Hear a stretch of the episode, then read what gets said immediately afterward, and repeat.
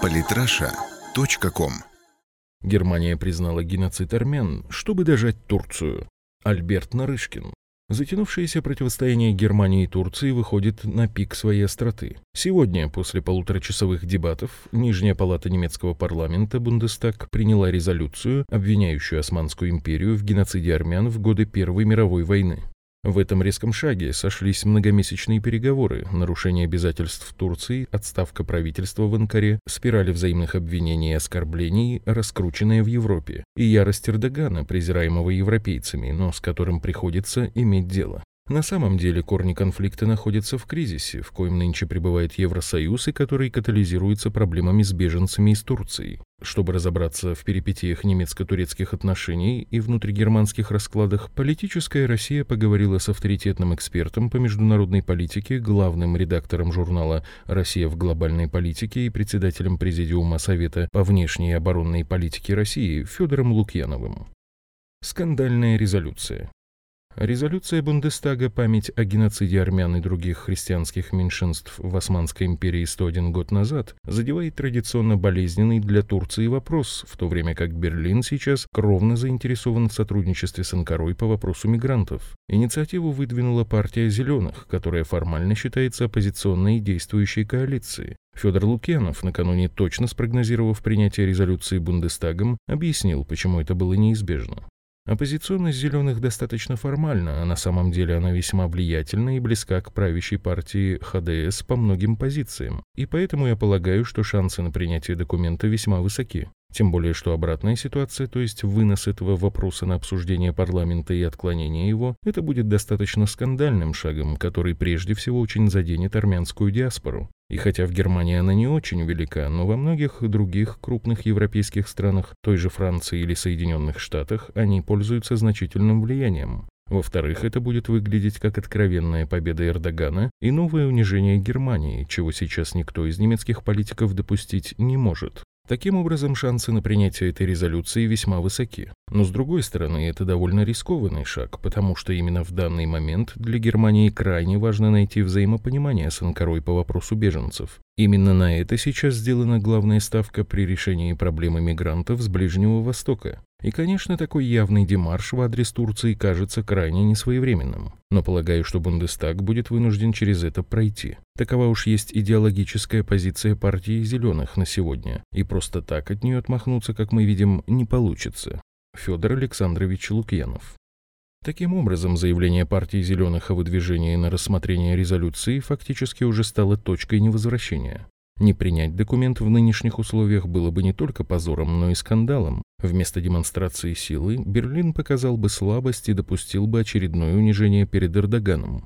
Вдобавок к этому грозил разразиться международный скандал с влиятельными мировыми диаспорами армян, потому что ситуация сложилась диалектическая. Если ты голосуешь за признание геноцида, значит ты голосуешь против Турции. А если голосуешь против признания, ты фактически отрицаешь факт геноцида. Именно из-за необходимости сделать выбор или-или, без возможности увильнуть, большинство стран и не ставит на голосование подобные резолюции. Очевидно, что после сделанных объявлений у Германии просто не осталось выбора.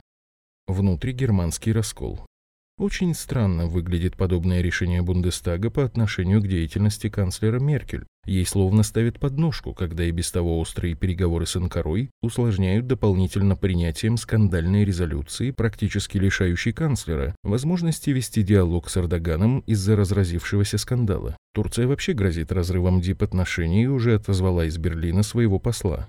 Уж какие тут сделки по беженцам в обмен на безвизовый режим? Никакого разрыва дипотношений, конечно же, не будет. Анкара традиционно отзовет своего посла на время и заморозит отношения, и в этом не было бы ничего страшного. Германия не первая страна, где это происходит, и явно не последняя. Если бы не переговоры по беженцам, которые едва ли удастся и дальше вести после такого шага. Но проблема в данном случае немного шире. В Германии, как и во всей Европе, сейчас есть много вопросов относительно того, правилен ли взятый курс с попытками переложить бремя решения вопроса мигрантов на Турцию. И есть большое количество скептиков, которые полагают, что это в любом случае не получится, поэтому лучше не унижаться. Это одна сторона вопроса, а другая касается разнобоя в немецкой политике. Проблема в том, что Германия – страна довольно сильно идеологизированная, и партия «Зеленых» имеет свои очень жесткие убеждения, которые она проводит на любых направлениях. Зачастую это идет вразрез с прагматическими интересами правительства. Федор Лукьянов по мнению Федора Лукьянова, в немецком истеблишменте наблюдается раскол. И по вопросу приверженности традиционным ценностям Евросоюза в нынешних условиях, и по вопросу путей решения кризиса, в котором Германия оказалась. Этот раскол наблюдается не первый месяц в противоречивых заявлениях Меркель и Штайнмайера, в невнятной внутренней политике, в сомнениях о том, насколько и как следует удовлетворить разъяренные народные массы. Неспособность элит договариваться между собой вынуждает их действовать резко, ставя своих коллег перед фактом необходимости сделать болезненный выбор. Что делать с беженцами? Если после принятия резолюции Турция отреагирует жестко и откажется от сотрудничества по вопросам с мигрантами, что в таком случае может сделать сама Европа в решении кризиса с беженцами? И почему не сделала сразу, если обладала такими возможностями? Почему так долго уклонялась от самостоятельного решения вопроса? Это на нее не похоже. Решать проблему на чужих условиях, при этом не так, как ей хотелось бы, да еще при посредничестве такого ненадежного союзника, как Эрдоган, который постоянно нарушает данные обязательства. Какие существуют возможности у Европы для самостоятельного выхода из этого кризиса? Здесь я вижу очень простую развилку. Либо придется довольно серьезно менять всю внутреннюю стратегию Евросоюза и отношения в вопросах границ, в вопросах миграционной политики, отношения к беженцам, к социальной помощи и так далее. То есть это все очень комплексные, сложные и болезненные вопросы, от которых никуда не денешься, их придется решать. И тогда очень многие сегодняшние установки Евросоюза придется пересматривать. Именно по этой причине всю эту сложную и рискованную работу пытались как можно дольше отсрочить, в частности, как мы видим, надеясь, что этого удастся избежать, договорившись с Турцией. Однако после принятия резолюции шансы договориться с Турцией еще менее вероятны, и придется все-таки браться за эту неблагодарную, черную, тяжелую, но необходимую работу внутри. При этом нельзя до конца исключать вероятность того, что Турция тоже поведет себя неожиданно и гибко. Конечно, поначалу будет взрыв возмущения, осуждения и негодования, разразится скандал. Но с другой стороны, Эрдоган же тоже нуждается и в Евросоюзе, и в деньгах, так что возможно, что после некоторой паузы они вернутся к каким-то переговорам опять.